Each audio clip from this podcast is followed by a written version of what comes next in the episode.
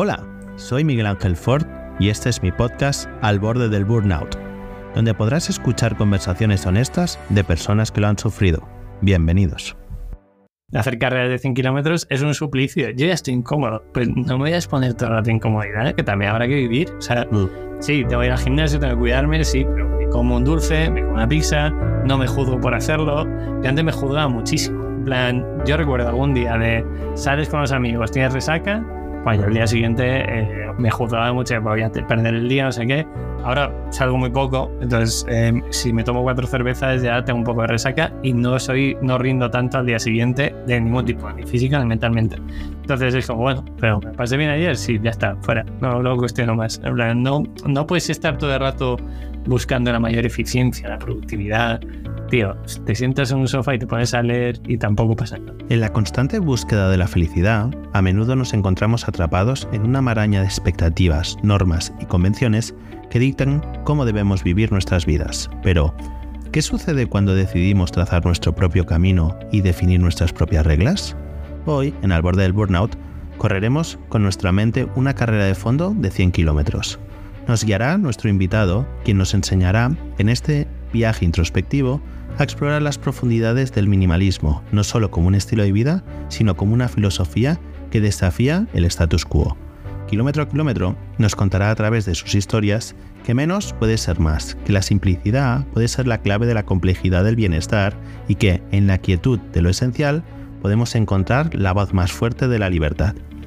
Antes de llegar a meta, descubrirás cómo la renuncia consciente al exceso y la elección deliberada por la calidad sobre la cantidad tienen el poder de transformar no solo los espacios físicos, sino también los paisajes mentales.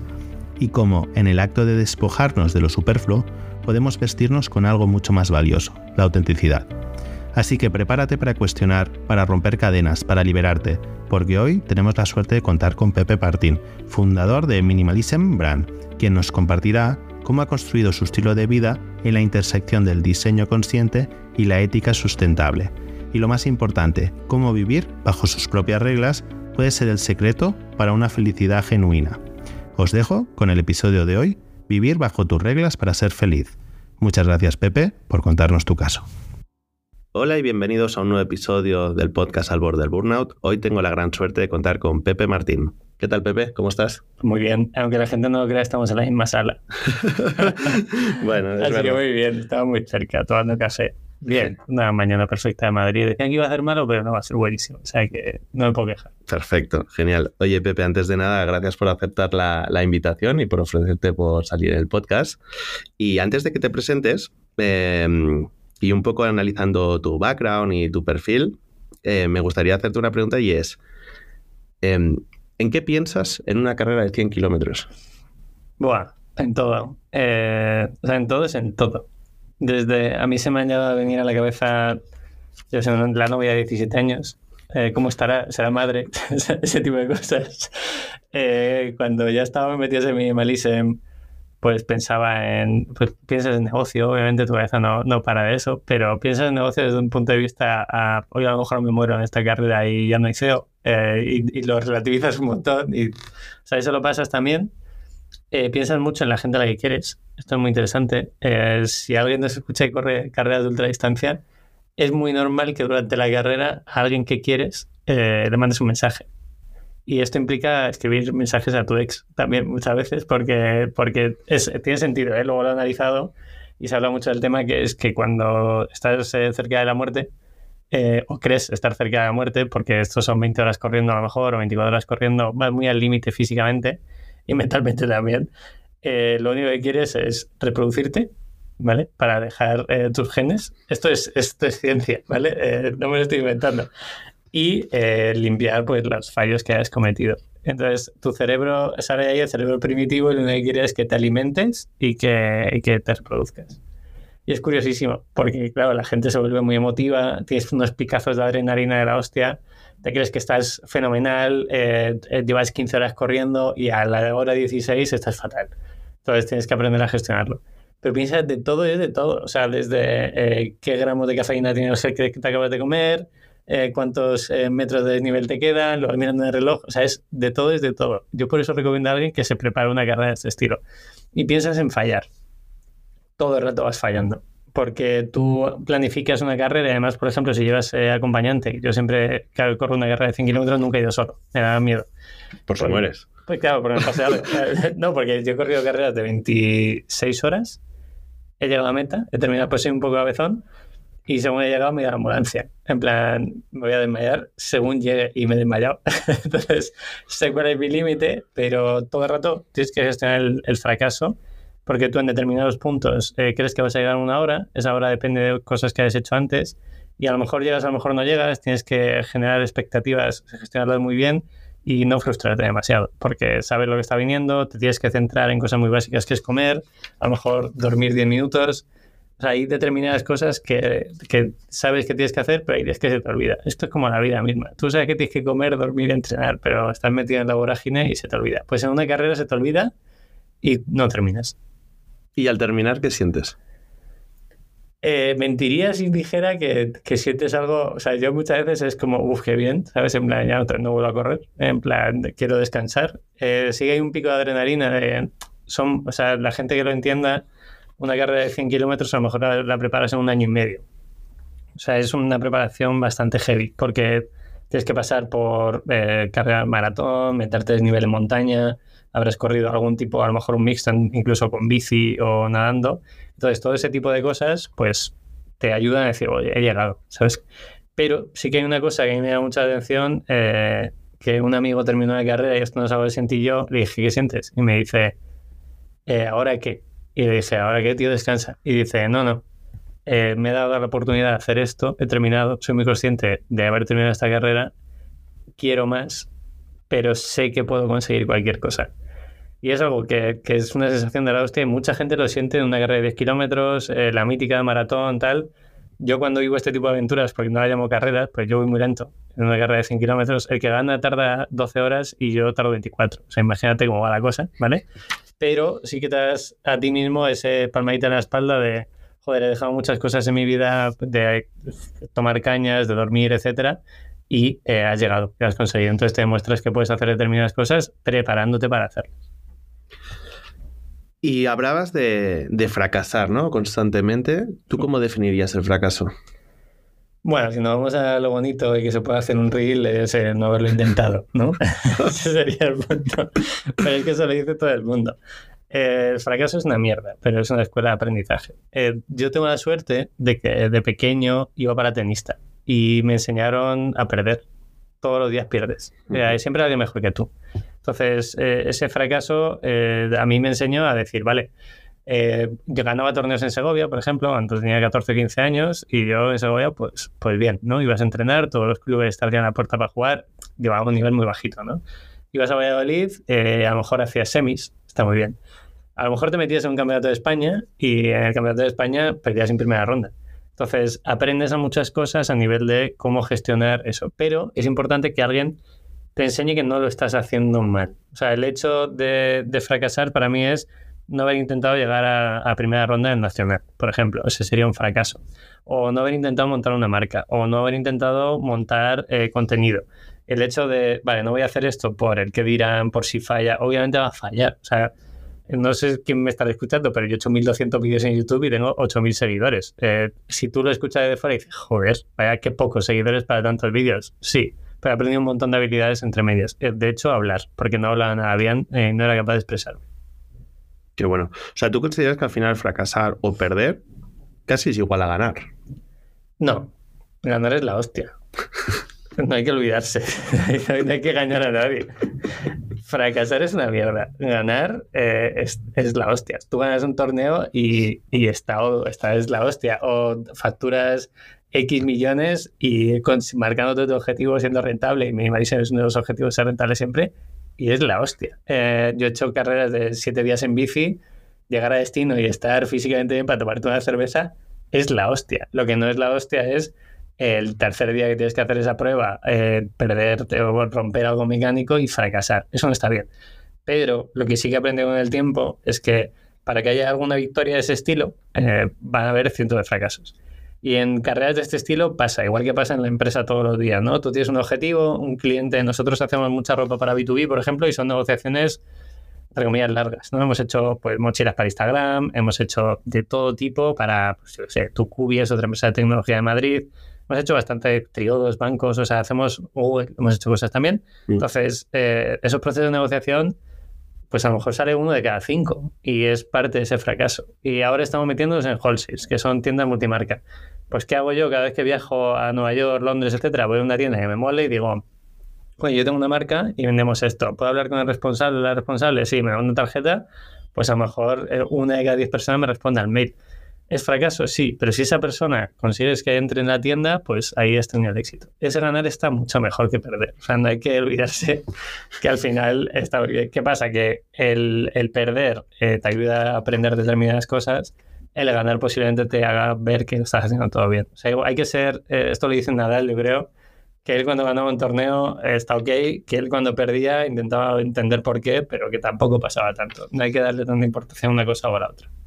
Luego profundizaremos un poco más sobre ello, pero y para todos los que nos están escuchando, ¿quién es Pepe? Cuéntanos. Uf, pues a ver, esto es primero, primero de psicólogo. Eh, lo intento resumir como una persona que, que le gusta aprender cosas. Todo, es, que es bastante nice todo lo que puedo decir sobre esto. Pero al final soy eh, un autónomo, venido a más un poco. Ahora soy más empresario que autónomo, pero me encanta la figura autónoma de España. es algo que nos permite hacer determinadas cosas. Eh, y sobrevivir. Y sobrevivir. Hago mucho deporte porque me da mucha estabilidad en mi vida. Entonces también habrá gente que me conozca por la parte más eh, deportiva. Y luego, pues lo típico, intento pasar todo el tiempo posible con mis amigos y familia, eh, sabiendo que tengo un tiempo limitado para eso. Pero si tú vengo a decidirme, pues eh, un autónomo que se cuida, que hace deporte y que intenta que todos sus proyectos tengan un impacto positivo en el mundo. Genial, porque Pepe, un poco la razón por la que, bueno, te ofrecí que, vinieras y gracias por aceptar otra vez la, la invitación, es que tú hace, si no me equivoco, unos 10 años, tu mente hace clic y te empiezas a replantear el, porqué de las cosas y concretamente el porqué, ¿no? Y, por aquel entonces creo que todavía no eras autónomo, el decir, no voy por el camino correcto, ¿no? Entonces, cuéntanos un poco cómo fue esa experiencia y el por qué se activó ese clic. Debo decir, para gente que no tenga ni puta idea de cuál es el camino, yo hace 10 años tampoco lo sabía. O sea, no sabía lo que quería, pero sí que sabía lo que no quería. El contexto es, yo eh, siempre he montado proyectillos, o sea, monté un club de tenis después de intentar ser semiprofesional, monté una empresa de importación y exportación, en mi casa pues he vendido desde raquetas a 500 eh, packs de, preservativos para pagarme fiestas de viaje, o sea, siempre he tenido ese tipo de cositas, Mi madre, hay una coña que es que debajo de mi mesa siempre había cosas para vender. siempre. Ya fueran camisetas de la primera marca, que fue muy vacío, tal, lo que fuera. Había siempre para vender. Pero hubo un momento que después de pasar por varias pymes, yo entraba en, empresas con un objetivo. Yo hice un máster de comercio internacional porque me gusta viajar. Estudié ADE porque me gusta el dinero. O sea, esos son mis, o sea, yo así relaciono las cosas. Es muy ridículo, pero es cierto. Y mm, empecé a entrar en empresas donde hacían importación y exportación con el objetivo de viajar.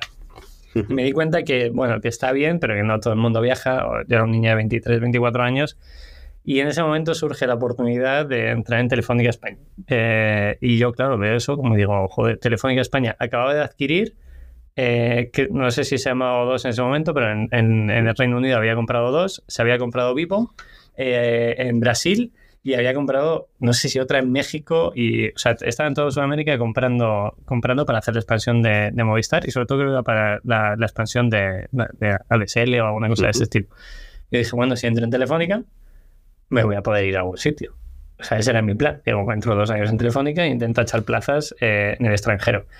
Y eso hice. Entré en Telefónica, me pagaban muy bien para tener veintipico años, tenía un sueldo, yo creo que rondaba los 40.000 o algo así, que eso puede ser una cárcel de cristal muy heavy, porque tengo muchos amigos que entraron ahí y que siguen ahí. ¿Por qué? Porque cada dos años te suben el sueldo, tienes veintipico, cobras más que el resto de gente, eh, tienes un mail que pone Telefónica de España y te abre las puertas de todo eh, tu familia cree que estás bien y yo, todo lo que había en mi entorno alrededor de Telefónica, mis amigos, o sea, mis compañeros, era gente muy maja, pero luego alrededor eh, veía gente que no quería trabajar, eh, gente que su trabajo importaba una mierda, que, mm, que, no iba a trabajar. esto yo lo he vivido en Telefónica era como, esto no me parece bien. Sé que ahora han cambiado las cosas, se ha ido mucha gente, han despedido a mucha gente, cosa que es necesario. Entonces era, bueno, yo no quiero esto, voy a buscar alternativa. La alternativa para mí fue buscarlo dentro de Telefónica, porque tampoco, tampoco sabía que había otra cosa, ¿no? Y eh, hubo una plaza para, para Brasil, otra para Colombia, y yo me quería ir, fuera. Saco la plaza de, de Colombia, el último proceso me tiran, eh, último proceso era con los últimos meses, pues decían al final que no, pero está bien saco la de Brasil para cubrir toda la parte de atención al cliente, que era lo que yo hacía en Movistar.es, eh, para irme a, a, Brasil a los Juegos Olímpicos, a hacer toda la parte de atención al cliente. Yo, yo a lo mejor me ha hecho un favor al no ir, porque yo lo mismo había perdido bastante. Pero bueno, es lo que hay. Eh, era Río de Janeiro, quiero recordar. Sí. Y yo dejo todo en, en Madrid, eh, ya veo como una salida que siempre estamos ahí, ¿cuál es el objetivo? No sé qué, pues yo ya veía una salida. Igual, voy a dejar esto que no me gusta en Madrid, eh, me voy un tiempo, llevo ya 10 años en ese momento en Madrid, digo, quiero ver mundo, quiero ver cosas. Y eso viene también porque fui de Erasmus y ahí se me rompió los esquemas. Para, para poner un poco en contexto a la gente, yo vengo de una ciudad que es Segovia, son 60.000 habitantes, primera vez que empiezo a viajar, me vuelvo bastante loco. me han engañado. O sea, está muy bien lo que hay en Segovia, ok, vivo muy bien aquí con mil euritos, pero yo quiero vivir en Nueva York, quiero vivir cosas. Y quería salir, y lo de vivo salió bien, eh, pero más o menos una semana antes de irnos, esto era septiembre, eh, mandan un mail a nuestro jefe, a nuestro director, diciendo que, que las plazas que, con X matrícula no ponían ni nombre, no pueden ir al proyecto por el problema de presupuesto y yo había dejado el piso, eh, me veía con una chica, lo había dejado con una chica, o sea, era como, yo ya había roto esto. O sea, estaba durmiendo en el sofá de mi hermano y fue como, pues esto no se puede hacer. O sea, no puedo permitir que dependa de otra persona algo que es para mí. Y yo ahí no estaba muy bien, eh, no sé si estaba en burnout o estaba reventado o tal, escribía mucho, o sea, luego posiblemente eh, hay, hay, algo ahí, ¿no? De intentar conocerme, pero era, bueno, me tengo que ir. Y tomé la decisión en septiembre, aguanté seis meses o así aproximadamente y ahí empecé a hacer caja. O sea, todo lo que entraba tenía una vida totalmente austera. Y como no sabía qué hacer, pues me fui de viaje cuatro meses en solitario al sudeste asiático. Mi hermano tiene la coña, mi hermano me acompañó al aeropuerto y me dijo, ¿tú sabes dónde vas? no tengo ni idea. No tengo ni idea. Lo único que sabía era, eh, me fui a correr, o sea, yo siempre corro, ahí donde voy, me gusta mucho el deporte. Entonces dije, vale, voy a estar recorriendo eh, todo el sudeste asiático, que eran 11 países, y voy a correr mientras tanto. Entonces hice una especie de campaña con una ONG que se llama Lucho con Leo, que cada kilómetro se podía comprar y eh, recordamos, no sé, 2.000 o 3.000 euros o 5.000, no recuerdo. Pero ya tenía una excusa. Entonces yo me iba allí, tenía una excusa, busqué patrocinadores, yo he hecho mucho morro a la vida, normalmente. Entonces me patrocinó Salomon, para que te des una idea. O sea que está muy bien. a, los Kilian. Sí, a los Kilian, sí, sí. O sea, llegué a, llegué a tener a que me regalaran zapas y mochilas. Y esos cuatro meses, pues fue un cambio personal muy grande. Primero, no necesitar nada y empezó un poco el tema del minimalismo, de todo lo que llevo en una mochila de 30 litros es todo lo que tengo.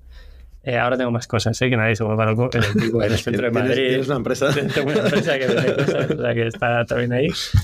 Y eh, empecé a darme cuenta, mientras estaba haciendo deporte, conociendo gente, eh, intentar abrirme y romper aquello que había aprendido, que supuestamente era lo correcto, que a mí lo que se me da bien era gestionar clientes, hablar con gente, esa parte comercial siempre me ha gustado, y tratar de desarrollar sus proyectos, igual que lo estaba haciendo Telefónica. Y en ese viaje pongo las bases de lo que fue la primera agencia que se me de Client. Qué bueno. Y mm, justo comentábamos antes de grabar, ¿no? Eh, que has publicado, no sé si fue ayer o antes de ayer, un vídeo resumen de cómo ha sido tu 2023. Y me encanta porque dices, hoy por fin estoy viviendo o estoy en ese primer paso de 10 años después de todo esto que nos has contado, de vivir la vida que quiero y que incluso muchas veces cuando tenemos la suerte de vivir la vida soñada no somos ni conscientes y tenemos que reflexionar y, y decir, oye, que no se nos olvide que hemos llegado a ese, ¿no? Cuéntanos un poco cómo desde ese punto que justo nos has mencionado, y quizá de forma resumida, ¿eh? pero si no, 10 años son muchos, el cómo tú vas, no sé si es un camino tan trazado, si es tan establecido, pero un poco cómo se van dando las cosas, ¿vale? Tanto las buenas como las malas. Vale, eh, cosas importantes que pasan en, ese viaje es que yo empiezo a poner eh, lo que hablábamos antes, lo que, lo que no quiero no lo sé. O sea, mejor dicho, lo que sí quiero lo tengo clarísimo. Lo que no quiero, tengo que ir rechazando y tengo que ir probando muchas cosas. De hecho, cuando voy a universidades, incluso he vuelto a mi cole o voy a las cámaras de comercio, lo que sea, Digo, chicos, con 17 años no vais a saber lo que queréis. Entonces, probad mil cosas. Y ahí me propuse probarlo todo. En el sentido de todo lo que puede ser negocios, empecé a empaparme con un montón de información, pero había determinadas cosas que tenía clarísimo, que era, a mí me creaba muchísimo estrés y mucha ansiedad todos los días levantarme eh, e ir a rondar la comunicación en telefónica, una hora de transporte público, ocho horas de trabajo en el mismo sitio, haciendo el mismo trabajo, y una hora de vuelta a mi casa. Entonces, eso me crea una ansiedad de la leche. O sea, la Hay una vete de ¿no? trabajo. Esa, sí, pero una rutina totalmente impuesta, porque yo ahora tengo rutinas, más o menos, pero, pero ahí era como, no puedo no hacer esto. Y eso a mí me obsesionaba. Entonces dije, cualquier cosa que haga me tiene que permitir eh, hacer esa cosa eh, desde cualquier parte del mundo asociada a un wifi. Ya luego entraremos en cambios horarios o lo que quieras, Vale. cómo, cómo gestionamos eso con el equipo y tal Genial. porque ya no es tan bonito, pero, pero era como, oye, yo puedo estar trabajando en mi casa, o puedo estar trabajando en una oficina, o puedo estar trabajando en una cafetería. Eso lo tenía clarísimo. Entonces, empecé a diseñar a partir de ahí. Y el hecho también de decir, vale, ¿cuánto dinero necesito? Que eso es un ejercicio que la gente puede hacer, porque es muy fácil montar, decir, montate un negocio. Vale, pero si te montas un negocio y tienes cuatro hijos y tienes un nivel de vida alto, bajar ese escalón es muy complicado. Y en ese momento no tenía nada, salí de Telefónica con 10.000 euros y dije, voy a intentar gastar lo menos posible. Hice una cosa que muy poca gente está dispuesta a hacer, que es volver a casa de sus padres. Yo me fui de casa de mis padres con 18 y volví con 26 o 27. Y dije, mamá, papá, eh, tengo la suerte, cada uno tendrá su suerte, pero yo tengo la mía que es, eh, mis padres me apoyan mucho en las mierdas que hago, en, en casi todas, ¿vale? Plan, una carrera de 100 kilómetros, yo llego a mi casa y mi padre me ha dicho, ¿era necesario hacer esto? Y yo, pues no sé, papá, pero ya está hecho. No, hacerlo. Me apunta la Y siguiente. me va a apuntar al siguiente. Eh, y entonces me dijeron que allí siempre iba a tener un plato y una cama. ¿vale? Estas son las cartas que en mi familia hay. En otras familias habrá, eh, toma niño un millón de euros, porque lo he vivir. O sea, hay gente de mi entorno que le ha dicho, toma medio millón de euros y te voy rascando medio millón hasta que montes un proyecto y funcione, que está bien, pero cada uno tiene las suyas, o gente que tiene que mantener a su familia. Entonces, cada uno parte de lo que puede. Y esa es la realidad y ahí podríamos entrar en el término Del, de del paracaídas con el que puedes. Exacto. Yo mi paracaídas era eh, quiero gasto cero. Ahí estaba de autónomo era la primera fase, no era 60 euros, entonces me lo podía permitir sin problemas. Y estuve nueve meses montando video client en casa, pero potenciando viajar, potenciando cosas. Hice de todo, desde cámaras, eh, o sea, ser cámara en eventos deportivos, eh, de hacer de manager de deportistas, de, desde hacer páginas web, de vender fotos y luego hacer las páginas web para otro. Pero empecé a ver que el e-commerce en ese momento estaba funcionando bien. La gente ya era menos reacia a vender en Internet y sobre todo a comprar en Internet. Ujú. Dije, ¿por qué no especializarme? Y ahí empecé a, a trastear con WooCommerce primero, luego con Shopify y ahí, entre comillas me hice un poco de experto. Y me vuelvo a Madrid, ¿por qué? Porque Segovia se me vuelve a quedar pequeño. Entonces yo decía, vale, ya estaba ganando dinero, la agencia en nueve meses me daba clientes, es una mierda el sector de servicios, porque tienes que estar todo el rato buscando un cliente nuevo y retener al que tienes. Hice una estructura en la que yo estaba en, en la parte de arriba, por así decirlo, para que alguien lo pinte, y luego en la parte de abajo se derivaban los proyectos a nivel desarrollo, marca, estrategia, etcétera, y yo captaba el proyecto y lo derivaba a determinados freelance. Hubo un momento que éramos 15 freelance, o sea que funcionaba bastante bien, daba dinero, pero eh, yo ya tenía claro que esto se tenía que hacer desde cualquier parte del mundo y la gente lo que tenía que cumplir es con su trabajo. Hmm. ¿Y cómo de escalable es esto? Eh, bueno, ¿cuántas horas tienes al día? ahí vuelvo a petar, ¿eh? O sea, ahí... Claro, aquí yo lo que me había apuntado un poco es, claro, al final, ¿no? Encadenando burnouts, o no sé si podríamos llegarlo a llamar como tal, pero es, claro, tú te vas viendo siempre, ¿no? Quizá una limitación de eh, rutina o techo, ¿no? Donde Mm. tú vas viendo, por un lado, la rutina me, me mata, o de repente me voy viendo el techo, y en caso de servicios, por desgracia, al final la escalabilidad casi siempre es uno a uno, de decir, no ser que lo tengas muy industrializado, ¿no? Em, por lo que voy viendo, ¿no? Y a, y a medida que te voy conociendo, al final eres, y como te describes a ti mismo, ¿no? Un autónomo que hace cosas, ¿no? Y que hace muchas cosas a la vez, ¿vale? Cada día menos. Cada día menos. Cada día menos. Justo quería hablar un poco de eso, de decir que era de unos puntos que quería hablar contigo, que era el tema del foco, ¿no? El, Sí. Una cosa, y yo lo sufro, ¿vale? Y aquí voy a pecar aquí un poco de egoísta, es decir, claro, al final oportunidades aparecen cada día, sobre todo los que somos quizá más creativos o tenemos más ideas, siempre vemos como costos de oportunidad constantemente alrededor, ¿no? Y el que tiene más contactos. Y luego el que tiene Vale. contactos también ayuda mucho porque al final siempre te están ofreciendo cosas interesantes o tú tienes cosas interesantes que ofrecer. Exacto. Pero claro, al final, en este camino tuyo, ¿no? De estos 10 años, has tenido, ¿no? Y esto me lo contabas antes de incluso la grabación, que ir renunciando a muchas cosas precisamente por dos objetivos. El primero era para potenciar tu retorno y sobre todo para mantener tu propósito, que entiendo que es un propósito al final el que te, man, o sea, que te permita vivir con el estilo de vida que tú quieres, con la calidad de vida que tú estás buscando, ¿no? Total. Entonces, cuéntanos un poco el, sobre todo y para los que nos van a estar escuchando, ¿no? El cómo focalizar. O sea, ¿en qué te basas tú para decir, pongo foco esto y en esto no? Vale, durante los primeros cuatro años como autónomo, el foco era un sí absoluto a todo. O sea, Pepe, necesitamos un tipo que grabe, voy. Eh, Pepe, necesitamos una web, no sé qué, voy. Pepe, necesitamos estrategia de contenido, no sé qué, sí. O sea, yo decía sí absolutamente a todo. Y así empecé a tener contactos, ¿vale? Porque una cosa es tener un apellido que se llama telefónica.es cuando mandas un mail y otra cosa es tener un apellido que se llama Pepe Martín, que nadie tiene ni puta idea quién es. Entonces, a la parte de traer contenidos, puedes empezar a crear tú tu propio contenido y buscar con tu contenido traer contactos o hay otra forma de labrarse contactos que es diciendo que sí a todo lo que entre. Ahí el foco no había. O sea, ahí el foco, los primeros años de autónomo es supervivencia absoluta. Espero que alguien que os escuche que diga, no, yo me hice autónomo teniendo tres clientes y facturando mis 3.000 euritos todos los meses. Ole, ¿vale? Pero yo no. O sea, yo cogía páginas por 400 euros, eh, me iba a, por ejemplo, un amigo hace un, un Ultraman y me voy de jefe de equipo. Que jefe de equipo es organiza los tracks, organiza las cámaras, porque todo se iba a grabar, pero me flipaba. O sea, yo estaba rodeado de gente y me lo tomaba como, venga, vamos a aprender todo esto. Ese amigo que hizo el Ultraman fue fotógrafo de Minimalism después, porque cambió su vida y fue fotógrafo, y ahora es el fotógrafo de las mejores marcas de moda del mundo. O sea, ojo cómo cambia la vida, ¿vale? Que la gente también entienda eso. Entonces fue como, bueno, yo digo que sí, ese foco no existe, pero tengo focos, en el sentido de, en mi vida tiene que haber una estabilidad que es el deporte, comer bien y descansar. Y ahí ese foco existe, ¿vale? Ese foco no desaparece. Entonces, yo lo pongo durante esos cuatro años, eso sí, a nivel laboral no tengo ni puta idea de qué hacer. O sea, yo voy cogiendo cosas, van saliendo. E-commerce, sí, te lo hago, aprendo. Cuando no sé hacer algo, por ejemplo, no sabíamos hacer en campañas de captación en Facebook y, y en Instagram, pues aprendes y ya está, y no queda otra. Entonces, vas aprendiendo cosas que por suerte ahora me permiten vivir bien y me permiten hacer algo que poco a poco vaya funcionando. Y el ejemplo que siempre pongo es que nosotros, la primera etapa, regulinchi, o sea, no ganamos mucho dinero, pero luego entra la parte de e-commerce y la parte logística. Nosotros habíamos montado muchos proyectos y todo eso me da muchísima información para montar mi marca, que ahí es donde hace Minimalism con Rodaro, que es, oye, yo tengo información, llevo mucho tiempo gestionando clientes, gestionando cuentas, gestionando captación y gestionando valores de marca, ¿por qué seguir trabajando para otro? Intentemos montar nuestra propia marca. Y ahí ya probamos mil cosas, ¿eh? Desde la marca anterior que yo tenía, que era Muere Vacío, que era un blog, que yo durante cuatro años estuve escribiendo todos los lunes. O sea, yo la constancia la tengo depuradísima, no tengo ningún tipo de problema. Eh, y ahora con el contenido hablamos de lo que quiero de constancia. El trabajo lo tengo disciplinado, porque a mí me gusta trabajar. O sea, tengo la fortuna de trabajar en algo que me gusta. Mm. Y, y uh, incluso, aunque no me guste, eh, pruebo a ver si me gusta. O sea, a mí, por ejemplo, grabar vídeos me apasiona.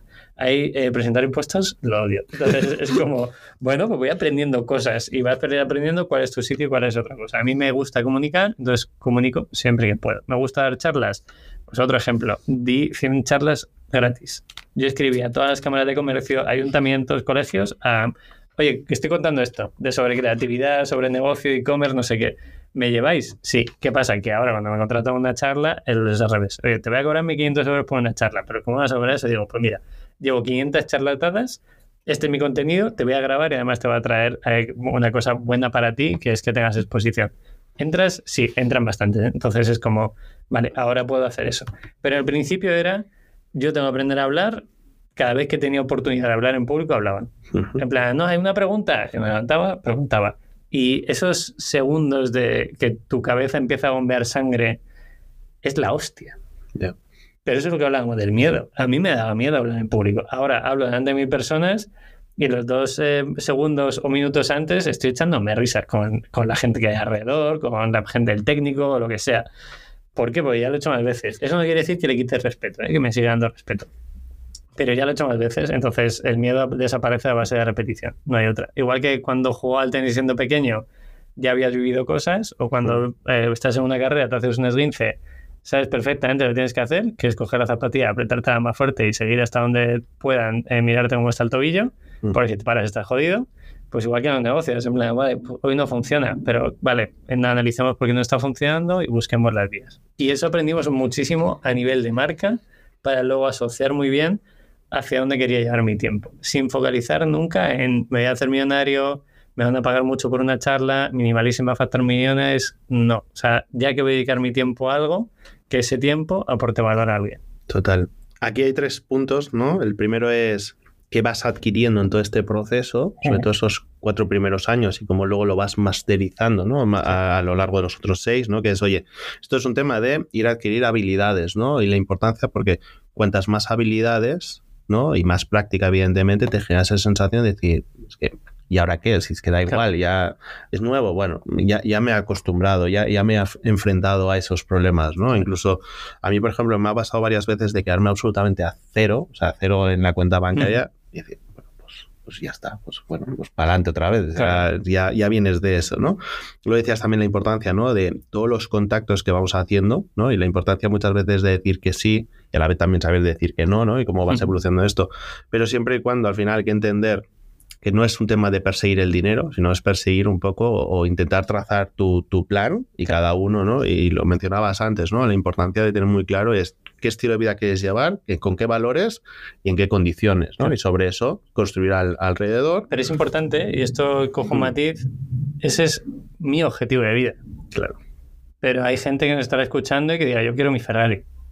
Vale, pues organiza tu vida para conseguir un Ferrari. O sea, no sé si emprendiendo vas a conseguir el Ferrari. Yo me metería a otro tipo de trabajos.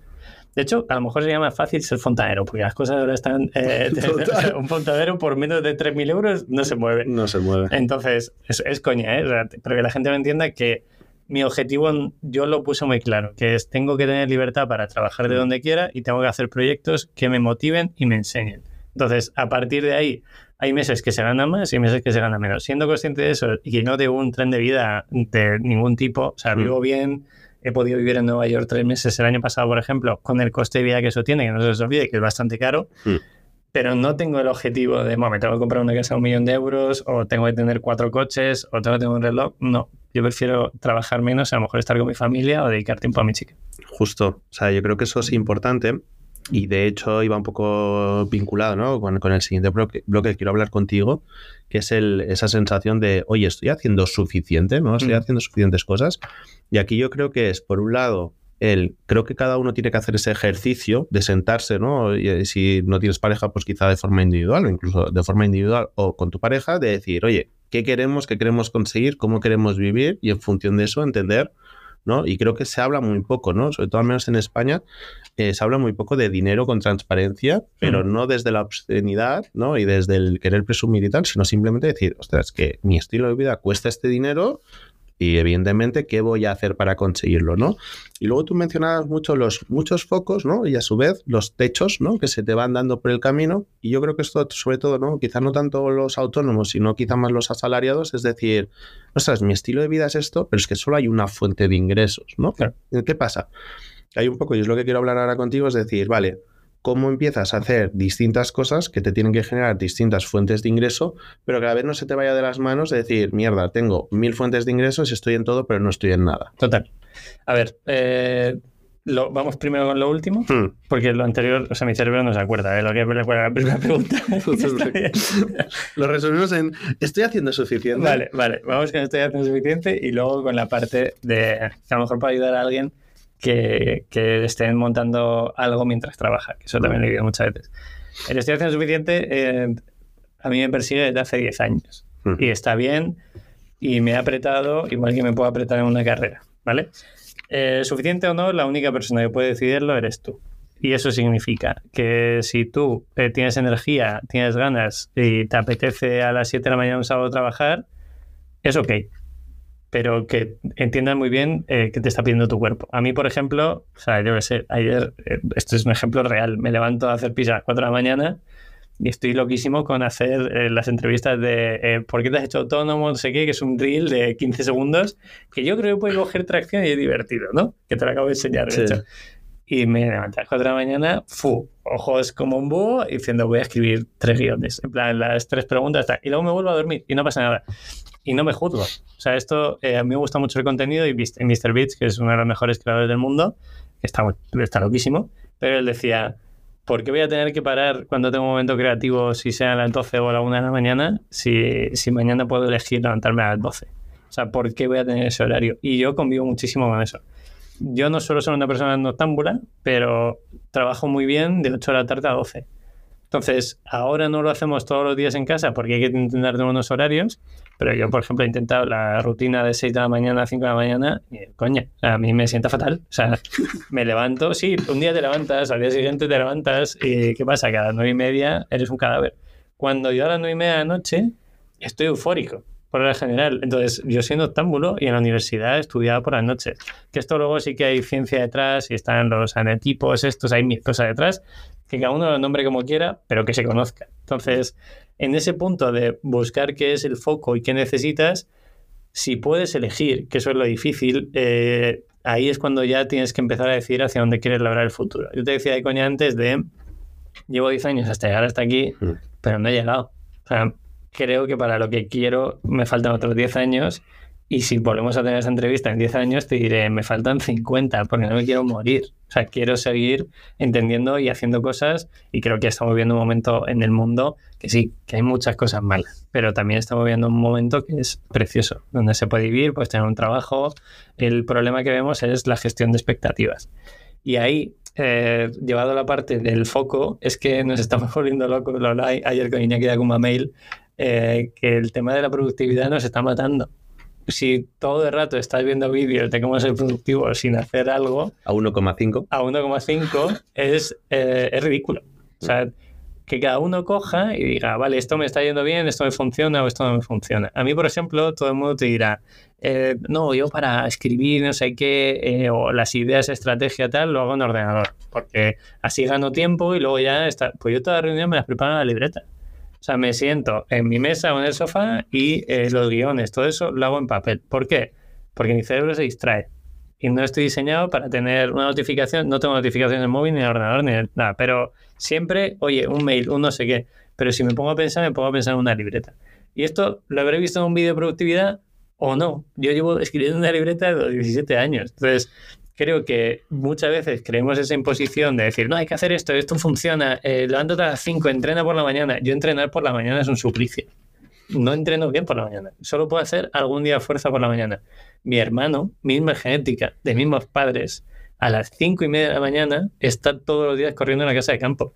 Y yo cor- corro, ahora a lo mejor corro un poco más que mi hermano, pero siempre corríamos igual. Ujú. Corro más porque ahora es padre, entonces tiene menos tiempo. Es decir, me escuchará esto y me empezará a eso, se- reventar. por eso salía a correr a las 5 de la Claro, mañana. claro. Pero a él daba igual, porque él a las, eh, antes de ser padre también, a las 6 se levanta. Y a las 6 se levanta y, es, y en ayunas sale a correr y le va perfecto.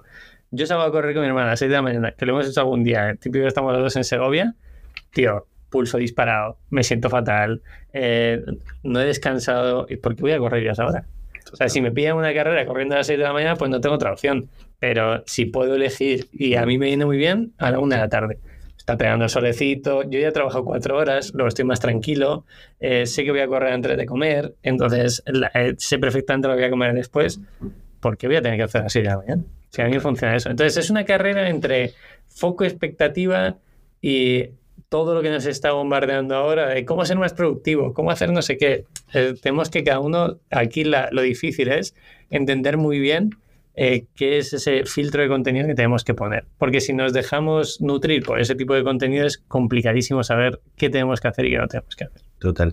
Eh, un chico que sigo en Twitter ponía respecto a las rutinas de las 5 de la mañana, las duchas frías y tal, decía, hostia, imagínate que no a las 5, sino te despiertas una hora antes de las 5 y mejor aún, y tres horas antes, o directamente no duermes, es que ya eres la hostia de productivo, ¿no?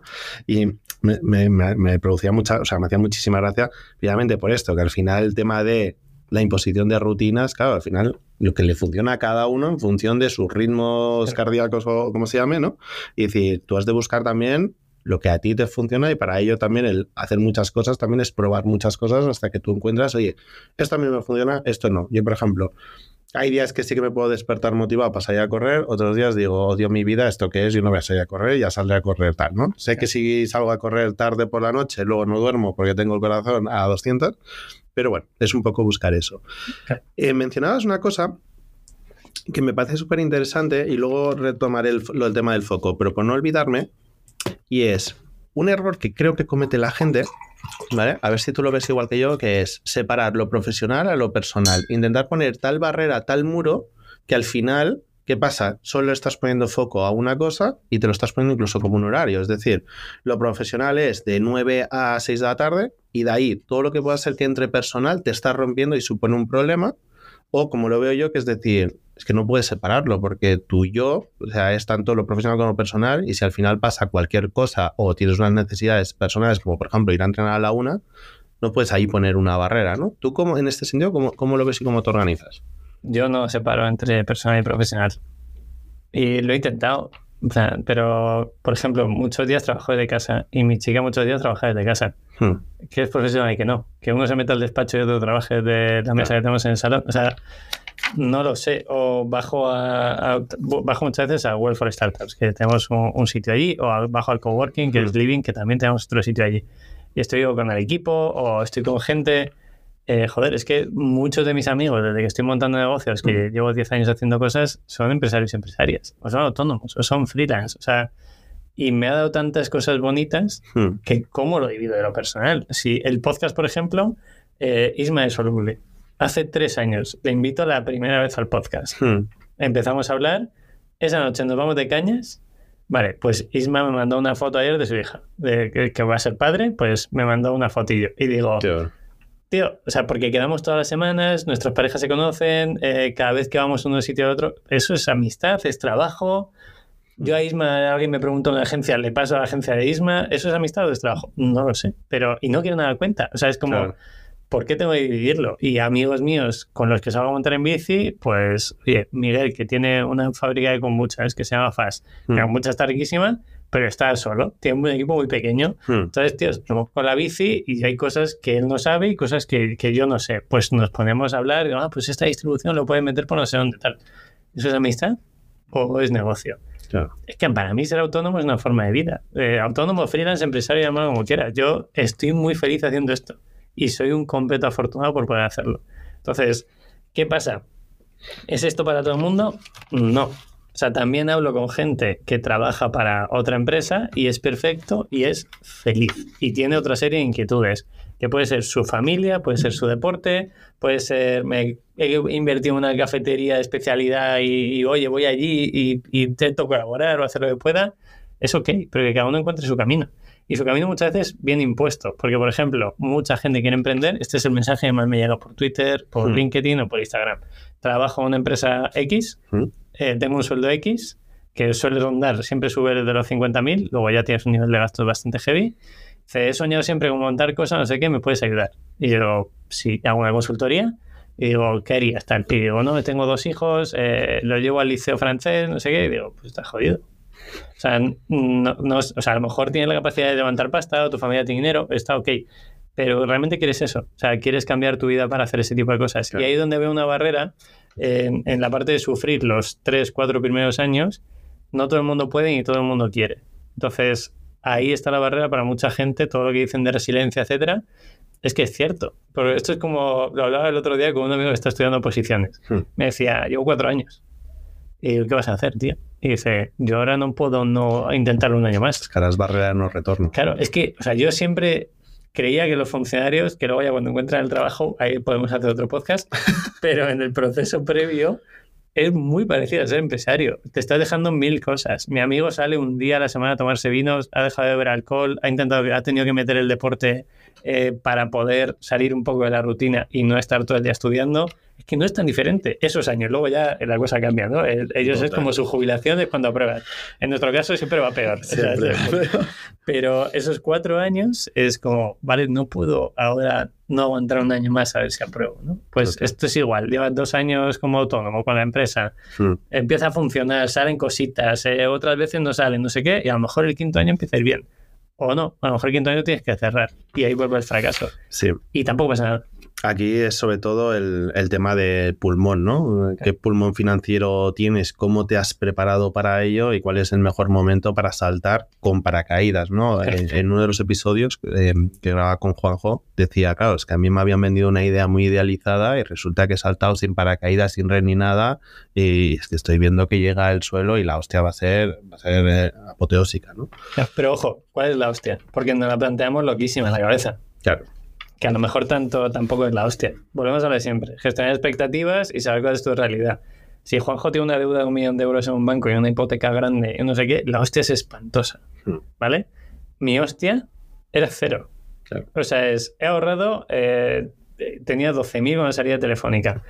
Y fíjate la tontería que yo decía, puedo pedir líneas de crédito a mi nombre hasta 35.000 euros. Y el argumento era, ¿por qué? Porque yo sé que en un año que trabaje para otro voy a ganar 50. Entonces me pongo de forma austera y los 35.000 los liquido en un año y medio. Entonces era el, único fallo. Es decir, vale, yo sé que hasta aquí puedo llegar, pero ojo, que si empiezo a buscar trabajo después de todo lo que he hecho, quizás sea mucho más fácil encontrar trabajo que llevando cuatro años en telefonía.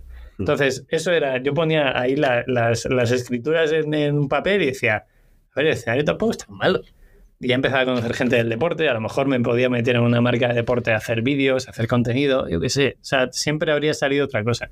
¿Qué pasa? Que, que va bien y que mi Marisa me da de comer, que mi contenido me da de comer y que las consultorías me dan de comer. Pues ya está. O sea, pero ha llegado hasta aquí. Si no, pues a lo mejor si hubiera ido mal, estaríamos, no estaríamos hablando.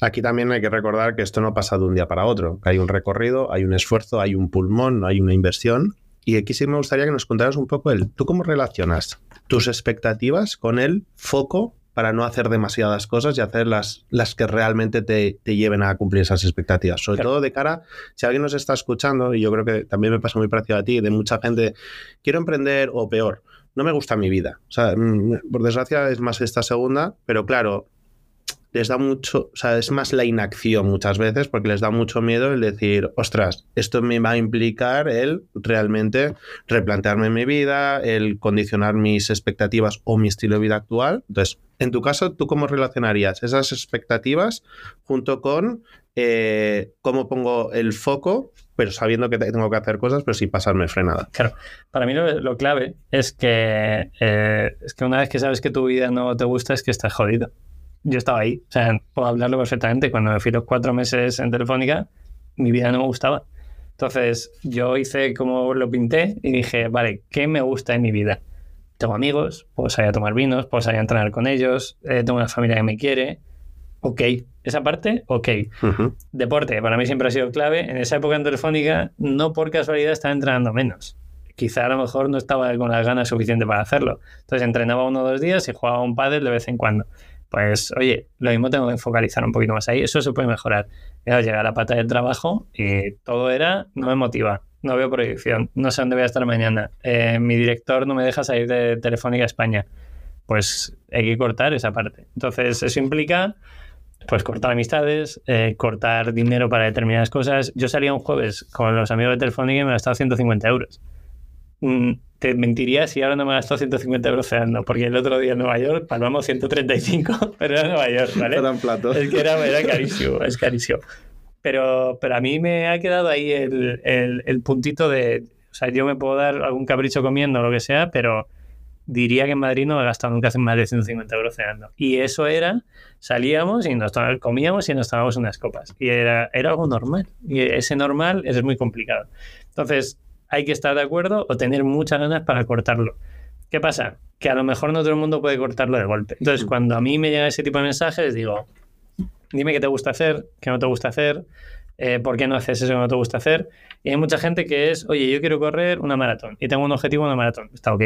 Eh, mm. Otro te dice, yo quiero empezar a hacer vídeos en YouTube. Vale, empieza mañana.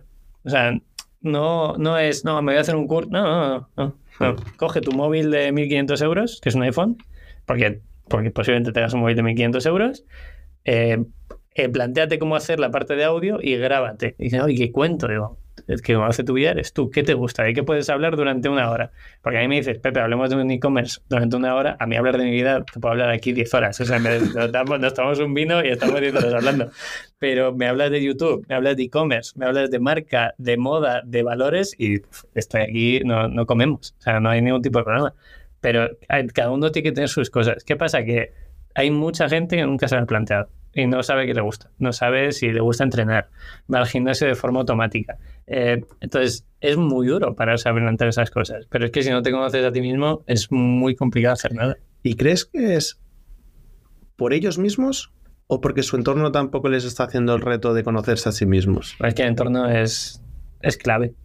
O sea, yo muchas veces, eh, el podcast lo empecé, por ejemplo, hace ya tres años o cuatro, para estar con gente eh, a la que yo aspiraba a ser. En el sentido de, tú me llamas la atención. Isma, un ejemplo, que mm. dije muy amigos. Bien, bien esta tarde. Bien esta tarde. Vale, pues Isma, que es colega, es como, tío, usted tiene una agencia de 20 personas, factura su millón y pico, lo hace bien, comunica bien, le he ido a ver alguna charla, le voy a traer podcast. Oh, pues resulta que somos amigos y que tenemos muchas cosas en mm. común. Eh, no, lo de la coffee. Igual. Eh, tío, es un tipo que es un friki del café, loquísimo, y que se ha montado una empresa de factura un millón y pico de euros. Entonces es como, y tienen aquí al lado donde estamos grabando, tienen cafetería, y es como, me quiero parecer a esa gente, esas son mis amistades.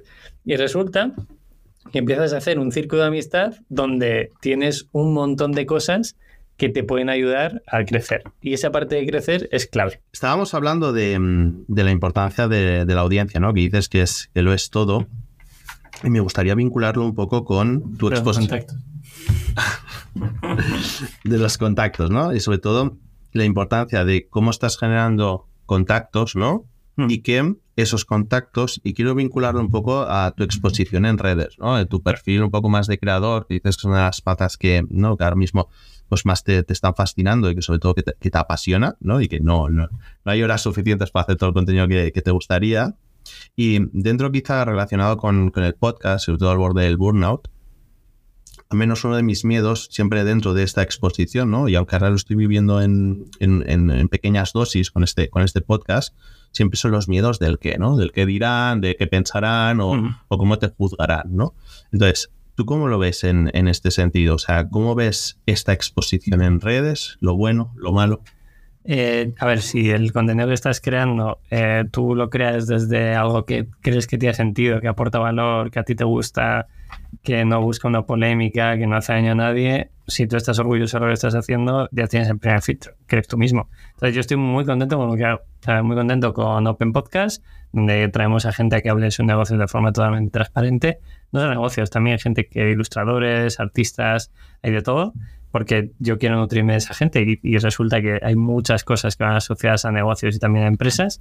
Y luego con mi contenido a nivel personal intento mandar un mensaje positivo, contando mi experiencia, haciendo eh, hincapié en la vida autónoma para que la gente vea la realidad de ser autónomo, no la realidad que hay en redes sociales, que es la que más vende, sino, oye, yo te voy a contar pues cómo es mi vida autónomo y te voy a traer otros autónomos autónomas a que te cuenten su vida. Entonces yo estoy muy contento con eso. Y sé que va a haber gente que le guste y a gente que no. Pero desde todos los años que llevo creando contenido, que son muchos, lo que me he dado cuenta es que la persona que te critica es la que no hace. O sea, ningún creador de contenido va a decir, Pepe, esto es una mierda. No, te va a decir, oye, has probado a hacer esto, has probado a mejorar, porque ya ha pasado por ese camino. Solo te va a criticar y te va a decir algo malo, posiblemente la gente que no haga nada. Entonces, también si entiendes eso, va a ser como, ok, no hay ningún tipo de problema. Tú tienes tus cosas, eh, tienes necesidad de criticar lo que estés haciendo pero a mí déjame que tengo que, tengo que trabajar. Y estoy muy contento con que estoy trabajando. Entonces, a mí la exposición siempre es positiva. Sí que es verdad que mi tipo de contenido es, entre comillas, el contenido que yo consumiría. Y esto es algo que a la gente le puede valer, sobre todo para empezar a decir, vale, ¿y qué creo? Pues, ¿qué consumes? O sea, yo hago el contenido que a mí me gustaría saber. Y eso ha pasado por muchas veces hacer vídeos de carrera de ultradistancia, porque yo consumía ese contenido, hacer vídeos de viajes y ahora con la parte autónoma es que creo que engloba todo bastante bien cerradito porque viajo, yo estoy loquísimo todo el rato de cuántas hamburguesas se sirven en una hamburguesería vegetariana en, Manhattan y, estoy muy chica y pregunto eso. me pregunto a mí mismo, entonces, ¿por qué no grabarlo? ¿Por qué no comunicarlo? Y creo que ahí enlazas ese tipo de contenido y si tú estás orgulloso de ello, tampoco hay que darle mucha vuelta. Yo no busco polarizar, busco informar. Entonces, la gente que quiera crear contenido quizá pueda partir por ahí. Oye, ¿qué consumo que me gustaría ver? Pues es ese contenido, ese primer contenido que sea para ti y quizá mm, perder la vergüenza de si es de más calidad, de menos calidad, si qué dirán o no dirán. ¿no? Yo en mis primeros vídeos y vaya mierda. Eh, pero he aprendido a comunicar, he aprendido a editar, he aprendido a que pues, eh, se puede hacer un poco más viral, que no, y sobre todo me ha abierto puertas a mil cosas. El vídeo 1 era una mierda, mm. el vídeo 1200 está ok, si lo veo ahora, eh, espero que dentro de 10 años lo vea y diga, ahora tengo tres editores que me editen los vídeos dentro de 10 años, imagínate. Pues eh, a lo mejor ya no edito yo, eso hago la estrategia. Y ahora tengo dos editores que me ayudan cuando no llego, pero llegado a ese punto es como, vale, ya sé lo que quiero y sé cómo tengo que comunicarlo. Qué bueno. Saltando a cultura empresarial, y, me apasiona lo, que hacéis en Minimalism, em, y sobre todo tenéis ahí, ¿no? Yo creo que dos valores como muy claros. Uno es, es transparencia, ¿no? Y lo otro creo que es, o al menos lo que se transmite es salud, ¿no? Salud mental incluso dentro de la propia organización, ¿no? Cuéntanos un poco el... ¿Cómo son esos inicios, ¿no? En los cuales quizá ya no sé si era un valor que ya teníais o unos valores que ya teníais muy en mente desde el principio, o si se han tenido que ir dando a medida que iba evolucionando el proyecto. Eh, sí, o sea, al principio, o sea, es una evolución como todo. es que yo creo que todo evoluciona. O sea, el Pepe de hace 10 años era uno y ahora soy otro y dentro de 20 seré otro. Espero, o sea, que me siga cuestionando cosas y siga aprendiendo cosas.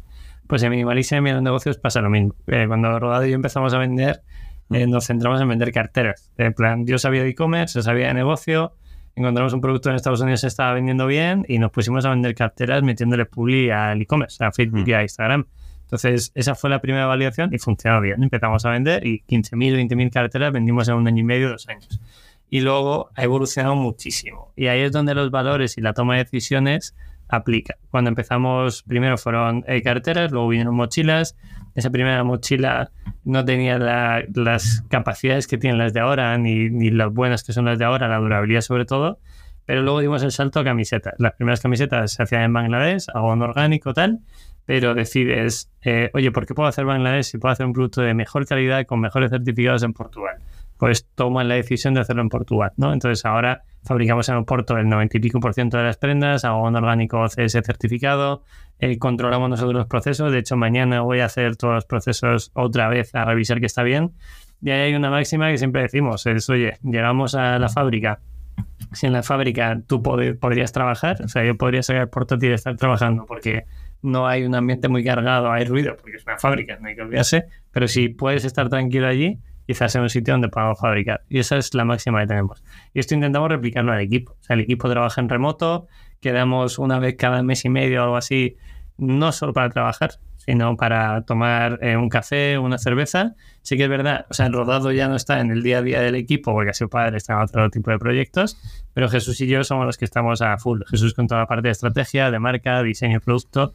Entonces Jesús y yo sí que nos vemos todo el rato. O sea, vamos mucho a campus, pero aún así tenemos libertad donde estar. Si él se va de viaje, está ok. Si yo me voy de viaje, hay confianza y eso se labra a raíz de intentar hacer una marca que dé confianza ya no solo al cliente, que tienes que dar confianza, durabilidad, un producto bien fabricado, sino que también la gente que esté dentro de la empresa confía en el proyecto. ¿Y cómo generas esa confianza de puertas hacia afuera y de puertas hacia adentro? Bueno, hacia adentro ahora, como somos pocos, es relativamente fácil. Es, oye, buscas gente que haga una actividad determinada y que la haga muy bien. Por ejemplo, Sara lleva toda la parte de atención al cliente y B2B. Pues eh, Sara estaba contenta porque puede trabajar desde Vitoria. Y, y, era una de las cosas que quería. Plan, estoy pagando un alquiler muy elevado en Madrid, ella tiene otros trabajos que compagina también con Minimalism, porque no hay tantas zonas de atención al cliente, mm. pero dice, oye, me apetece irme a vivir a Victoria. Pues vete a vivir a Victoria, no hay ningún tipo de problema. Ahí mientras trabajes y el trabajo salga, no hay problema. Se revisa, todo cada semana se revisa su trabajo, mm. pero estamos eh, dando libertad absoluta. Y luego nos nutrimos de freelance que nos pueden dar algo que nosotros no llegamos. Quiero decir, en Minimalism no necesita, en PPC, por ejemplo, en captación, no necesita una persona eh, que esté 8 o 10 horas gestionando campaña, modificando. No, necesita este Jesús Pablo, que está 4 horas al día, en el que va modulando en función de lo que va necesitando y nosotros hacemos toda la parte de diseño y estrategia que lo hace Jesús. Entonces, eh, nos nutrimos de gente muy buena que a lo mejor eh, full time no podríamos pagar, pero que sí que buscamos que aporten en aquello que nosotros no sabemos. Y eso a todos los niveles, desde la distribución, que ahora tenemos un centro logístico bastante grande, a la fabricación, que tenemos una fábrica que funciona muy bien, nosotros revisamos, pero también hay una persona que nos ayuda con las compras. Entonces, intentas que todo el mundo entienda los valores de marca. ¿Es fácil hacerlo? Pues no. Y ejemplos que tenemos es, eh, no, no, no hacemos ofertas. Minimalism nunca hay ofertas, los precios siempre son los mismos. Si quieres un pequeño descuento, compras en packs, pero no hay ni Black Friday, ni Navidades, no. El precio siempre se mantiene igual. Entonces, las primeras reuniones con el equipo de PPC es, eh, no, pero podemos sacar una campaña. No, no. Este es el precio que se va a mantener siempre en la web. ¿Que en enero se vende menos en rebajas? Ok, pero siempre va a ser el mismo precio. Nosotros comprometemos un margen al producto. Fin, no juguemos a oferta, juguemos a moda, a concienciación, a sostenibilidad, de que la gente compre un producto que dure en el tiempo. A eso es a lo que juega Minimalism. Y es duro porque te pierden muchas cosas. O sea, Minimalism no tiene logos. Yo vendemos mil camisetas al mes y no sé quién la lleva puesta. Entonces, es, es un problema, entre comillas, pero volvemos a lo antes del contenido. Nos estamos haciendo eh, la marca que a nosotros nos gustaría tener. A mí me gustan los logos grandes, intento no llevar logos en mis prendas, intento que la prenda me dure lo máximo en el armario, solo tengo esenciales, en plan, sí, puede tener un, un jersey que a lo mejor da un poco más la atención, pero el objetivo es que ese jersey me dure 10 años en el armario. Para mí eso es la sostenibilidad también. Entonces, lo único que hay que hacer es, teniendo claro los valores, tomar decisiones. Entonces, determinados productos que tienen una estimación de vida corta o se fabrican mal y duran poco, no los hacemos. Solo hacemos producto que se fabrique bien y que te pueda durar en el tiempo. Ese es el plan. Qué bueno. ¿Cómo estableces objetivos a cada persona ¿no? que colabora con, el equipo? Es decir, ¿en, qué te basas para saber si esa persona, hmm. ¿vale? Y entiendo que habrá roles más medibles y otros roles menos medibles, para decir, ostras, estoy contento con el performance o con la aportación de valor de esta persona en el equipo. Bueno, eh, al final, como hacemos la parte de nutrirnos de bastantes freelance para determinadas cosas, eh, puedes llegar hasta un punto. ¿Vale? O sea, logística, Navidad, eh, no todos los pedidos entran al día 24. En, el, problema del e-commerce es que no es solo una persona. O sea, mm. el almacén puede ir muy rápido. en el almacén hay gente que da de alta producto, hay gente que prepara producto y hay gente que lo pone para que el transportista pase pues ya son tres personas. El transportista ese día le tiene que apetecer eh, entregar en tu código postal después de pasar por su centralita. Posiblemente lo coja otra persona. Entonces, al final son personas. Y esto es difícil eh, medirlo a nivel de cómo impacta cada una de ellas, pero lo intentamos. Entonces, cosas que nos pasan, pues sí, podemos hacer muy bien toda la cadena de valor en el almacén, que la parte de atención al cliente estemos funcionando muy bien y se dé una atención al cliente en cuatro horas, pero el transportista que entregar el pedido se niega a subir cuatro escalones, escalones eh, para entregártelo. Esto pasa. Entonces, toda la experiencia que has intentado hacer a nivel de marca, pues se ha roto. Entonces, hay que intentar buscar esos equilibrios para que no se rompa. ¿Esto quiere decir que funciona siempre todo bien? No. Entonces, buscamos cambiar de transporte, buscamos educar a la gente. Por ejemplo, en el almacén hay productos que a nosotros nos llegan con plásticos reciclados, ¿no? Pues ese producto con plástico reciclado se lleva a reciclar directamente en el almacén, nunca le llega al cliente final porque no lo necesita. Entonces intentamos solventar los problemas antes de que el cliente tenga que solventarlos con el objetivo de que la marca y el producto, y en este caso la logística, sepan exactamente cuáles son los valores de minimalism. Si no hay plástico, no hay plástico, por ejemplo. Qué bueno. Em, Pepe, pasamos al, saltamos al último bloque de, de esa entrevista. Yo lo he titulado La vida del autónomo nómada. ¿No? Eh, ¿Qué es para ti ser autónomo en este país? ¿Qué es para ti ser nómada? ¿Vale? Y luego un poco dentro de... Bueno, eh, profundizaremos luego también en, tus rutinas, ¿no? Que antes de empezar a grabar decías que para ti era súper importante el dormir, comer, entrenar, ¿no? Es como esas tres palabras clave. Entonces, primero de todo, ¿qué es un autónomo? Bueno, eh, es la única figura en España por la que puedes facturar por tu trabajo sin ser otro. O sea, lo, yo pregunto mucho, ¿no? ¿Por qué te hiciste autónomo? Porque era una forma, la única forma de que pudiera facturar. Entonces, es la única figura que existe en España para hacerlo. Eh, que en otros países el término mola más. Self-employed, mola la hostia. Eh, freelance, mola la hostia. España, el autónomo, eh, a mí me gusta mucho hacer un ejercicio que voy a las universidades y digo, si os digo empresario, porque también soy empresario, tengo varias empresas. Si os digo empresario, ¿qué pensáis? Explotador, se está llevando los impuestos a otro sitio, no sé qué. Si digo autónomo, bueno, pues el pobrecito, el que no sé qué. Y yo pensaba, digo, esto hay que trabajarlo. O sea, joder, hay autónomos ganando mucho dinero, viviendo bien, organizando su vida. Y para mí, la figura de autónomo, cuando yo me hice autónomo hace 10 años, era la única forma de facturar y de poder elegir. O sea, sí, podía volver a trabajar para otro, que podría ser un telefónico, podría ser otra empresa, pero yo quería probar mis cosas. ¿Cuál era la única figura en la que pudiera facturar por eso? Pues ser autónomo. O hacerlo en B, que no existe. O sea, no, yo nunca lo he podido vivir porque todos los productos, todos los proyectos eran para otros autónomos empresas que necesitaban el coste, el gasto, ¿no? Entonces, para poder imputarlo. Entonces, me hice autónomo. Y para mí lo que es autónomo es la libertad de poder elegir con quién trabajar, cuándo trabajar y dónde trabajar. Y eso podríamos haber quitado la palabra autónomo y haber puesto la palabra dinero. Es lo mismo, porque es sacar un rendimiento por el trabajo que estás haciendo. Entonces, para mí el dinero es igual. Es poder elegir dónde trabajar, con quién trabajar, cuánto trabajar. ¿Y si le ponemos el apellido nómada, cómo lo complementa? Bueno, eh, yo soy nómada y me he cansado de ser nómada. es, pero volvemos a lo de antes. Y me gustaría que si alguien se tiene que dar de algo con la entrevista es el hecho de probar. ¿vale? Mm. Eh, a mí me llamaba muchísimo la atención cuando dejé Telefónica. Bueno, primero me llamaba la atención Telefónica, luego probé Telefónica. Me llamaba la atención el nomadismo y estar viajando en el mundo mientras haces tus proyectos y lo hice a de huello, cuatro meses viajando solo, intentando montar proyectos. Luego me hice en freelance autónomo porque quería probar eso. Y ahora me doy cuenta que hoy me flipa viajar. Eh, me sigue gustando desde que me fui con 18 años de, de, Erasmus y no lo voy a dejar. Espero que nunca pare eso. Pero eh, ahora me gusta volver a casa. Y me gusta estar cerca de mis padres y de mi hermano y su pareja con su sobri y tal, entonces con mi sobri. Y es como, está bien, me puedo ir dos meses a Nueva York a vivir por temas personales o por temas profesionales, pero me gusta mi sofá y me gusta la luz que entra a las 5 de la tarde en mi casa. Entonces también he aprendido a valorar eso. Es decir, sí, una puesta de sol en Bali está muy bien, pero Bali está a 10.000 kilómetros de mis padres.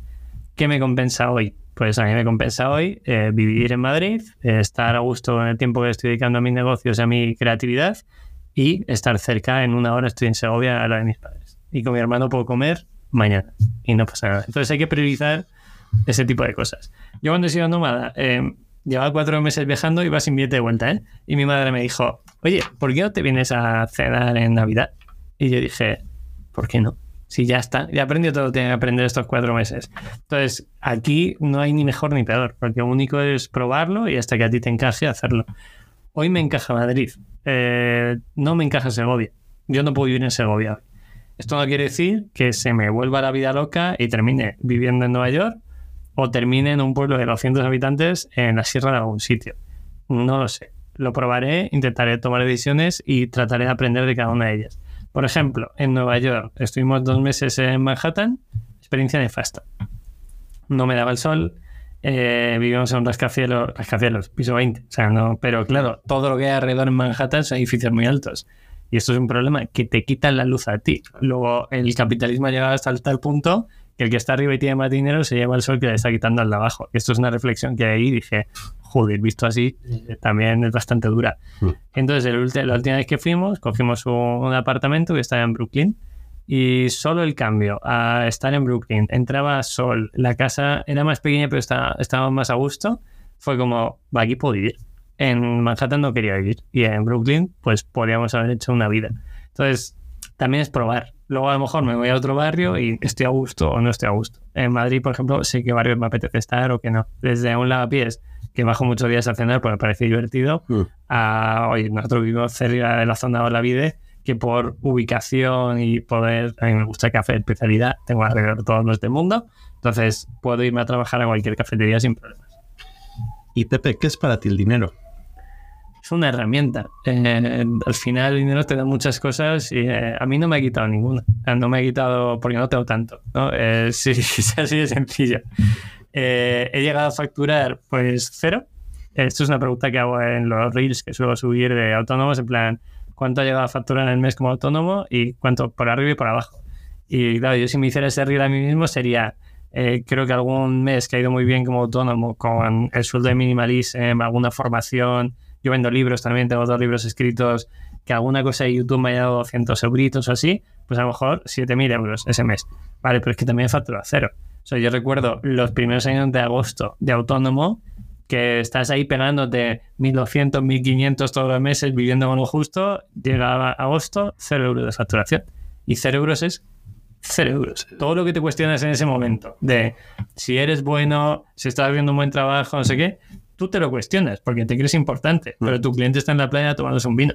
Entonces, hay que aprender también a que entendemos todos que somos muy importantes, pero que a la gente le importamos una mierda. O sea, en el sentido de, si tú te levantas todos los días y piensas en minimalism, yo me, o sea, me levanto todos los días, pienso en minimalism, en mañana me voy a ver a los proveedores, en qué contenido puedo hacer para traer tráfico a la marca, siguiente invitado o invitada del podcast, pero a la persona que se levanta a hacer su trabajo, ni está pensando en ti, está pensando en minimalism, entonces es importante saber que lo único que puede tomar las decisiones en tu vida eres tú. Totalmente. Y dentro de esas decisiones que puedes tomar, ¿cómo, es tu rutina? ¿Cómo es tu día a día? No tengo, no tengo típica de me levanto a 5 de la mañana, me hago 500 burpees. Pues, odio la ducha fría. también. Claro, pero eh, por ejemplo, cuando me ducho con agua fría? En verano después de entrenar. Eh, y yo he subido al, campo base de Annapurna dos veces y allí no hay agua caliente. Entonces, ¿vale? ¿Me tengo que duchar con agua fría? Oh, que sí, es, es por ir en contra del medio vale, yo me ducho con agua fría, perfecto. Pero, tío, eh, vivimos en una sociedad donde tienes agua caliente, pues dúchate con agua caliente. También puedo ir a un baño en Nepal donde es un agujero y, no en mi casa eh, voy al baño en un agujero. ¿Por qué? Porque, oye, ha evolucionado la cosa y está bien. No sé, o sea, si está bien, porque la gente la cuestión de la ducha de agua fría es exponerte a algo que te haga daño, empezar eh, haciendo algo incómodo. incómodo, no sé qué. Vale, pero yo soy autónomo, ya estoy incómodo. Punto uno. Yo eso ya lo, ya lo tengo ahí. Punto dos. Hago cosas en mi vida que me hacen sentir incómodo. Gastarme, eh, estar tres horas en un rodillo entrenando en casa no es cómodo, es, es un suplicio porque es un suplicio. Hacer carreras de 100 kilómetros es un suplicio. Yo ya estoy incómodo, pues no me voy a exponer toda la incomodidad, que también habrá que vivir. O sea, mm. Sí, tengo que ir al gimnasio, tengo que cuidarme, sí, pero como un dulce, me como una pizza, no me juzgo por hacerlo. Yo antes me juzgaba muchísimo. En plan, yo recuerdo algún día de sales con los amigos, tienes resaca, pues el día siguiente eh, me juzgaba mucho, voy a perder el día, no sé qué. Ahora salgo muy poco, entonces eh, si me tomo cuatro cervezas ya tengo un poco de resaca y no soy, no rindo tanto al día siguiente de ningún tipo, ni física ni mentalmente. Entonces es como, bueno, pero me pasé bien ayer, sí, ya está, fuera. No lo cuestiono más. no, no puedes estar todo el rato buscando la mayor eficiencia, la productividad. Tío, te sientas en un sofá y te pones a leer y tampoco pasa nada. Total, y disfrutas de la vida, que al final es lo, es lo más importante. Pero hay cosas que sí que tengo claras. Yo todos los días entreno. Y eso significa que hay un día que hago 10 minutos de yoga en casa. ¿vale? Y otro día hago tres horas de rodillo o un sábado, si me voy con los amigos a montar en bici, a lo mejor estoy desde las 8 de la mañana hasta las 6 de la tarde montando en bici. Pero todos los días hay algo de deporte. Luego, eh, la alimentación la intento cuidar todo lo que pueda. Eso quiere decir que todos los días como bien. Yo hago dieta vegetariana, ¿vale? O sea, no como eh, ningún tipo de animal. Eh, pero no quiere decir que la gente tenga que hacerlo. Yo lo hago primero por un experimento, porque quiero ver cómo funciona el cuerpo, porque a nivel de impacto ambiental, y si oye puedo hacer que un animal no se muera, pues mejor pero eh, cuido mucho lo que como. Eh, ¿Esto implica que no me tome una pizza? ¿Implica que no me tome un dulce? No, pero el 90 y pico por ciento de las cosas las intento hacer bien. Y pasa lo mismo, yo digo incluso a las compras de un producto, ¿no? Oye, ¿cómo hacer una compra más consciente? No sé qué, tal. Pues intenta comprar el 90% de las cosas bien y el ese 10% a lo mejor pues te compras algo que sea más sentimental. Ahí, por ejemplo, me flipan las zapas. Y me gusta para correr, la Pegasus 36, que harían casi por la 40, eh, de Nike, que se hace en China, ni reciclado, ni nada. Y me dura mil y pico kilómetros. Bueno, pues una compra consciente. Es una compra que a mí me viene bien para correr. ¿Es la mejor compra del mundo? No. Pero si voy a comprarme una camiseta, obviamente yo compro Minimalism, porque bueno, algo orgánico, está bien fabricada, te dura, etcétera. Pero si no tuviera Minimalism, buscaría una alternativa para comprarlo. Por ejemplo, me tengo que comprar una chaqueta porque eh, hace frío en Madrid y la que tengo el año pasado ya está reventada. Yo utilizo todo hasta que se revienta más o menos. ¿Y dónde me voy? Pues a una marca como un EcoAlf, un Patagonia, un Ternua, donde sé que los valores de marca conviven con mi valor de vida. Qué bueno. Pepe, si alguien que nos está escuchando hasta estas alturas del podcast se tuviera que quedar solo con un mensaje tuyo, ¿cuál te gustaría que fuera? Eh, bueno, que se dé oportunidades, si esa oportunidad pasa por ser autónomo, está ok. Si no pasa por ser autónomo y montar un proyecto, no pasa nada. O sea, cada uno tiene que saber lo que le apetece en el momento de vida que esté, mm. qué puede hacer y qué no puede hacer. Eh, luego que si quieren hacer algo que realmente lo hagan. O sea, eh, yo a- el último vídeo de los propósitos de nuevo no es qué propósito voy a hacer. Tú ya sabes los propósitos que quieres. ¿Qué quieres? ¿Cuidarte más? ¿Comer mejor? ¿Dormir más? No tienes que poner una lista de propósitos. ¿Qué tienes que hacer? Pues el día uno vas 10 minutos al gimnasio y no te apetece. Vale, te pones el podcast que más te guste. Te pones reggaetón, te pones la mayor mierda del mundo que te va a desconectar y entrenas 12 minutos. Y al día siguiente entrenas 15. Y a lo mejor consigues que se meta un hábito. Y a lo mejor odias el gimnasio, pero conoces a una chica que corre. Y dices, bueno, pues ahora somos amigas y corremos. Y nos vamos a, salimos los miércoles y los jueves a correr. Y de ahí resulta que, ah, que es que hay un club de deporte y vamos a correr todas juntas. Porque esto, estoy poniendo un ejemplo de una amiga que, que est- estudió conmigo en la universidad. Y ahora los jueves, pues van al club de corredores y ¿qué hacen los jueves por la noche? Se toman unos vinos. Y resulta que ahí pasan cosas, entonces lo llevas a nivel social. Pero todo viene de ese primer día que tú decides ir 10 minutos. Y ahora pues puedes estar corriendo o no, porque esta chica sigue viajando para ir a las carreras, pero va a las carreras no a correr exclusivamente, sino a disfrutar de un evento social como puede ser la Beovia o una maratón. Pero todo viene de la actividad, o sea, tienes que empezar con algo. Entonces, que cada uno o cada una sepa qué es lo que quiere. A mí me gustaron los negocios, empecé a aprender negocios, empecé a montar lo más básico, páginas web. Y luego a partir de ahí empiezas a hacer otras cosas. Me gusta el contenido, igual, bajo hasta abajo del todo y digo, voy a intentar crear algo que sea para mí. Me gusta el deporte. Oye, a mí me llama la atención cuando me entra un vídeo de alguien corriendo en los Dolomitas a 4.000 metros de altura. ¿Voy a poder hacer eso? He tardado 10 años en correr en UTMB, por ejemplo. Mm. Y terminar la carrera eh, y poder hacerlo. Y es como, bueno, pues eh, sí. Y en UTMB, que como estaba montando la empresa, en vez de correr la de 160, elijo la de 65. ¿Qué pasa? Me llevo a todos mis amigos. O sea, llevamos una furgoneta, cinco amigos. Qué bueno. Yo corría, ellos me seguían y, y esa carrera son 65 kilómetros con bastante nivel, pero terminé bien. Si hubiera corrido el 160, habría terminado con una braga y no habría podido hacer nada. ¿Qué pasó? La de 65, me cogimos el coche, fui a casa, me pegué una ducha, me eché una siesta de media hora y nos fuimos a ver eh, todos los pueblitos de alrededor, de alrededor de la carrera. Entonces, hay que entender hasta dónde puedes llegar y disfrutar de todo ese tipo de procesos. Entonces, que sean oportunidades y que disfruten. Y disfrutar el paso a paso. Y eso Claro. es importante. y saber que puede salir mal. Que por regla general todo va a salir mal. Mm. Pero el mal es muy relativo. El mal que es que en una carrera de 65 kilómetros en el 40 está reventado. He llegado al 40. Eh, que Minimalism no facture 100 millones dentro de 10 años. Y si hemos facturado 10. Y yo he vivido de ello. Y he conseguido que 28.000 personas al año, en vez de comprar una camiseta de HM, la compren en Minimalism y se den cuenta de que es comprar un producto bien hecho. Está ok y habré tenido un impacto. Que mis vídeos de YouTube no llegan a millones de personas, ok, pero a lo mejor ha cambiado la vida a una o a dos o a tres personas y, y es suficiente. ¿Qué pasa? Que me, te quieres comparar con Ibai, con Sergio Beguería que hablábamos antes. Sí. Bueno, es que son dos. Sea, es como si juegas al fútbol y quieres ser Messi. Pues a lo mejor no puedes ser Messi y juegas en tercera y ganas 500 euros y te flipa el fútbol. A mí cuando alguien me dice, tengo 35 años, juego al fútbol y digo, tío, te vas a lesionar. Y dice, ya macho, pero es que es sábado y ese olor del césped mojado eh, me parece lo más bonito del mundo. Pues para mí todo lo que hago es lo mismo. Es, podría no hacer contenido, podría eh, enfocarme solo a minimalism, podría dedicarme a dar clases, pero intento hacer cosas que me llaman la atención y me motivan. Totalmente. Y todas las cosas que cojo no tienen fin, que para mí es algo muy importante. Es, ¿cuál es el fin de minimalism? No sé. O sea, podemos crecer en España, podemos meter más producto, podemos hacer verticales de minimalism, podemos intentar abrir en mercados internacionales. No hay fin. O sea, Mm. ahí no, a ver, llego hasta aquí y ya termino. No. Con el contenido pasa igual. Es en plan, ¿hasta dónde puede llegar mi contenido? ¿A 100, 10, 1000, 10.000 personas? ¿Un millón de personas?